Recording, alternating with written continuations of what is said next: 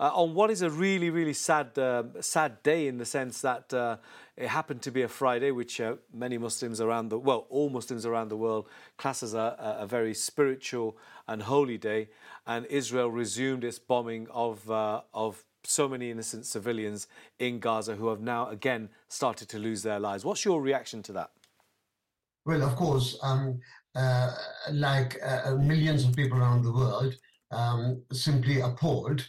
Um, and and and the feeling of disgust um, that um, you know what we had witnessed over the last sort of um, uh, a few weeks since the seventh of October. Yes, we always had hope against hope that sanity would prevail, humanity will prevail. Um, but again, it's quite evident that we are dealing with um, uh, individuals, um, uh, state supported by uh, the so-called superpowers, uh, whose aim is not to bring about any concerns of humanity on the foreground, yes, um, but somehow to pursue with the agenda of, uh, of, of hoping for that's what they're hoping for an alienation, um, uh, uh, uh, decimation of the entire community in Gaza. that is their thoughts on which they are working. And it seems they are doing everything to implement those strategies and ideas they've been talking about for weeks now. Yeah, and, and it seems to be the strategy is that they're co- they are concentrating on the southern portion of the Gaza Strip, which is uh, where all the refugees um, a million or so, when I spoke to a Palestinian journalist just a few days ago, have now gathered over into the south on the instructions of Israel. Um, and, and it seems bizarre now that they are going to be concentrating their bombing campaign in the very areas that they have told uh, refugees to gather. I mean, is this a. I mean, what's your reaction to that? Let me before I go to my next question. You, are right, Bill It's simply any any any uh, uh, ordinary human being uh, uh, looking at the analysis. Uh, it doesn't fit in. Their aim is to create the maximum harm, maximum damage, uh, and that's why it is called genocide now. There is no uh, doubt in our minds that people who are still questioning whether genocide is actually taking place or not. Well, what more evidence do we require? You group people together in one part of the country, all right, and then you don't distinguish whether it's a place of worship, it's a hospital, it's an orphanage, a community center. And more importantly, the casualties that we have seen, more than two thirds are children and elderly women. These are the people, the daylight murder, the killing that is taking place. And um, the, there are no words that can describe the barbarity and the seriousness of this, the criminal acts they are pursuing with it. And um, as, as believers, we can only resort to our iman that God Almighty Allah is witnessing and seeing all this. And it is matter of time before we see uh, real justice prevail. And those criminal players, the criminal actors who are now playing this game uh, uh, uh in the, with the deafening silence of the world, uh, their time will be very shortly up in terms of what's happening. Uh, Sir Iqbal, I, I, interviewed Gideon Levy, the very famous Israeli journalist and a peacenik as well. He was born in the country, he served in its military, he became a journalist, and then he said he saw the brutality and the reality of the occupation of Palestinians. He told me that on um, on my show, and and he then I asked him that uh, what is Israel aiming for? What, where, what's its end objectives? And he said it doesn't have an end objective. What it wants to do is to make sure there will be no Palestinian state, there will be no let up in the campaign. And this is frankly Israel just doing whatever it wants to do because it can act with as much impunity as it wants. Why, why does the international community, and by that I don't mean the countries in the global north, I'm talking about the whole international community. Why do they not take serious actions, which, in his words, should be a price that Israel knows it will have to pay if it continues taking the actions that it's doing? Yeah. You see, I think we need to identify uh, countries around the world um, that have really uh, shown um, the stance they have taken. Um, um, I would disagree that they, the South, for example, um, I mean, South Africa has been a key player. um, in terms of condemning the atrocities uh, and the criminality carried out by Israel. And of course, supported by the US and our government. Um, to the extent that they have even, um, uh, uh, you know, decided to throw the ambassador out of South Africa. You've seen the uh, statements coming out from both the president and the foreign minister. Um, I've never seen such powerful statements coming from any Muslim country. Mm. So they, they, are, they, are, they are there in uh, places like South Africa. We have seen in South, um, South America, whether it's Venezuela, uh, uh, uh, Argentina, and many other countries expressing disgust and trying to take some little actions. Now we have seen countries in Europe, Spain, Belgium, uh, uh, Norway, uh, Ireland, their members of parliament, their ministers are now um, expressing the view and confirming that this act of terrorism that is, take, is taking place uh, in Gaza. We have got now the Pope, who has also made a clear statement that what he's seeing on the ground is related to acts of terrorism. So I think the public opinion, the governmental opinion is gradually changing. But the I... sad part of it, the sad part of sorry, Brother Mosula, is yeah. that the action on the ground as far as the UN Security Council which is supposed to be an international body that can really bring in, um, you know, uh, uh, resolutions uh, to such conflicts, they are failing because of the situation of these um, superpowers who got the veto power, yes. the US, who is able to access. So they are basically denying the rights, the wishes of the majority of the people around the world who feel that this insanity has to come to an end and they want to pursue. So the objectives they have is the same as the Zionist state of Israel, with Netanyahu there, along with the United States government, and certainly with other governments as well. As well. They all express, uh, you know, sorrow and uh, sadness at the death is taking place, but there's absolutely no action uh, uh, following those remarks. You know, I, I was watching a a, a, a news piece. Uh, I, I think it was on the BBC, although I'm not so sure but it was on the mainstream news channels. And there was a Palestinian who said, um, it was a very short clip, and I don't think perhaps they, it was inadvertently aired, but the, the actual Palestinian was a father with a, with a child in his hand, and he said, My appeal to the Muslim countries is turn those oil taps off. Now, I was t- quite taken aback, and I think that's why they, they quickly broke away to something else. But that is what a lot of Muslims, in fact, all Muslims, um, yeah. privately, publicly, are thinking what will it take for the Muslim countries to say, well, actually, we're going to take action which we know we can take, which we know it will cause harm um, and, and put pressure, serious pressure, on those countries around the world that dare to support Israel in an ongoing genocide? Yeah, I think this is the view that's been expressed by um, the uh, vast majority of not just the Muslims, but as you rightly pointed, even non-Muslims as well. And one questions what is stopping uh, our Muslim countries in taking such strong uh, political action. Yes. Right. Um, uh, let's not, uh, uh, you know, um, uh, disregard the fantastic humanitarian support that is coming from the Muslim world, including Turkey, um, Qatar, Saudi Arabia, and many other countries. I mean, that's great but that's not going to resolve the current crisis. That's right, yeah. As much as humanitarian aid, medicines, and food is being supplied, the following day, we can see more casualties being created and more deaths being created, and we supply more in food, humanitarian. What does it result? So when this uh, ceasefire came into place for four days or five days, people began to question.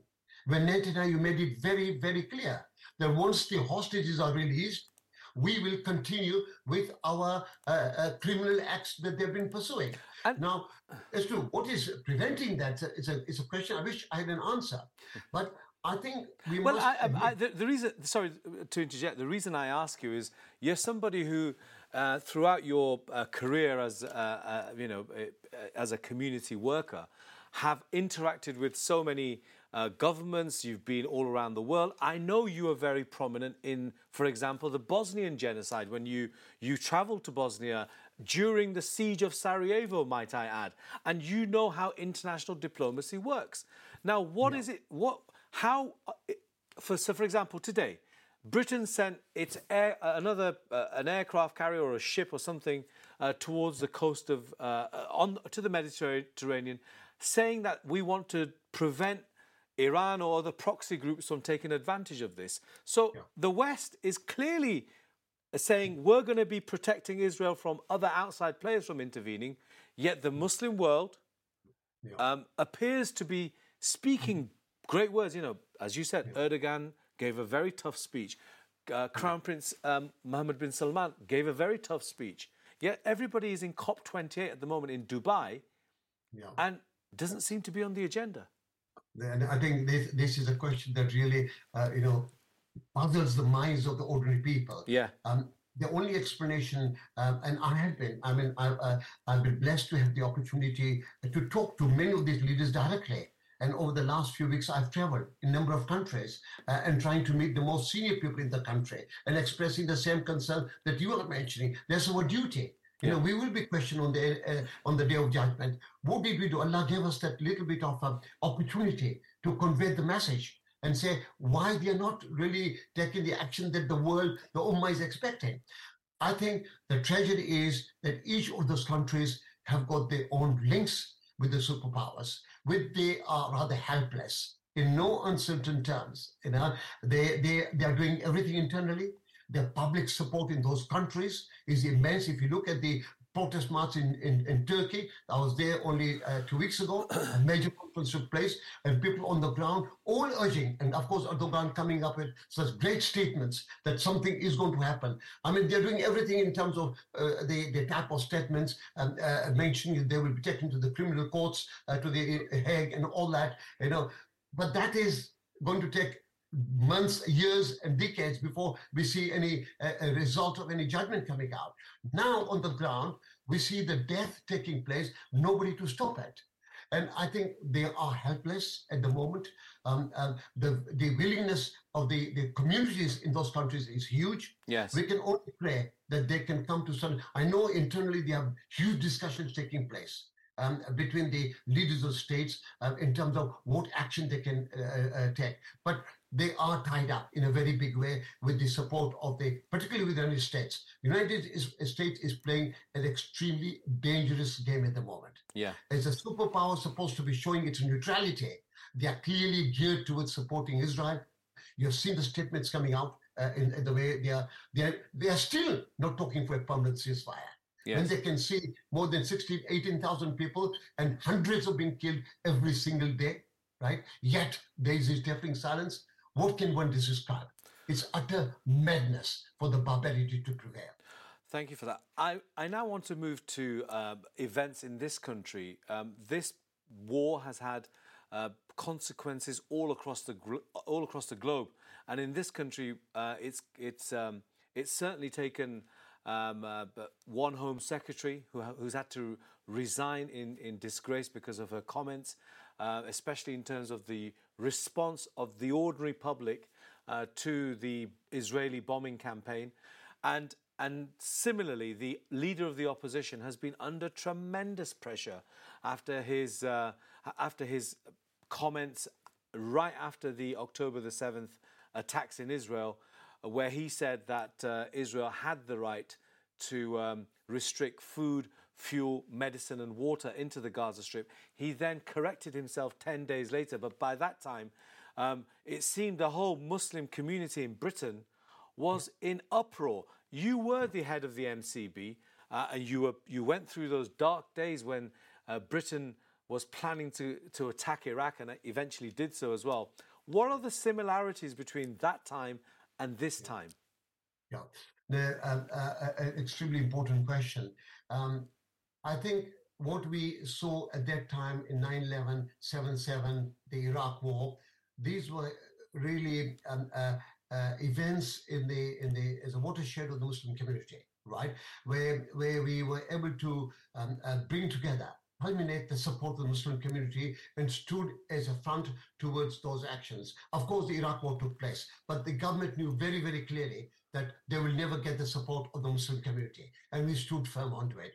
What we have are facing now, when one must comment the fantastic work done by a number of Muslim organizations in the country, the way the marches have been organized mm. in a very peaceful and a respectable, uh, with dignity. right? We've had hundreds of thousands, although the BBC and the other reporters have not really given, but I believe the figures have been more than 800,000 people on the street, right? With a couple of few or two or three arrests on offensive that are still on just charges. Now, nobody is, uh, uh, has, has yet been convicted of anything.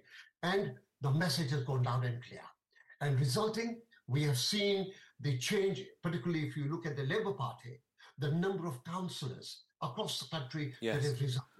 We have seen number of MPs from the front bench, there are a shadow of uh, uh, uh, cabinet members stepping down. We have seen statements coming out across the, the, the, the establishment in terms of the governmental uh, uh, junior ministers expressing serious concern that the yes. the government is taking. The Very impact true. is actually, I think, taking place. Um, and the, the, the way the Labour Party and its leadership behave was simply, um, I think, um, uh, to say the least, it's, um, uh, it's simply ridiculous. They have now realized the blunder they have uh, committed to in terms of the statement they've made. And I think this will be a biggest challenge that the Labour Party and the political parties are going to face. The Muslim community is not what it was 10, 12 years ago. Yeah, it doesn't now, appear to be. The generation yeah. that have come in, better organized. The organizations, I know even today, huge discussion taking place across the grassroots. What should be the strategy of the Muslim community in 2024? Yes, very true. And inshallah, I'm confident. I'm confident that this time a very powerful message can go to the political establishment that the Muslim community, the second largest faith community in this country, needs a voice. They have a voice. They are part and parcel of the mainstream community. They have to be heard. And what we are demanding is nothing extraordinary. What we are demanding is any ordinary human being, a person who has an iota of humanity in their souls, is saying that is what the message from the Muslim community is. And I think, inshallah, I've got great confidence that the community will come together and we will teach a lesson to those who have betrayed our cause, those who have betrayed the, the, the common, the great concept of humanity within the, uh, you know, the issue of democratic states they're talking about openly um, breaching international legality, openly defying the laws under the international law mm. of, you know, how they cut out water supplies, food supplies, even taking ownership of rainwater that they are denied that this belongs to the state. Yes. This is the level of depravity that they have reached now. And I think the community will react in a very positive way to bring the change that is needed so that we can have civility in our government. And, the li- when call we are living in a civilized world, they must uh, expect to be behaving in that manner as well.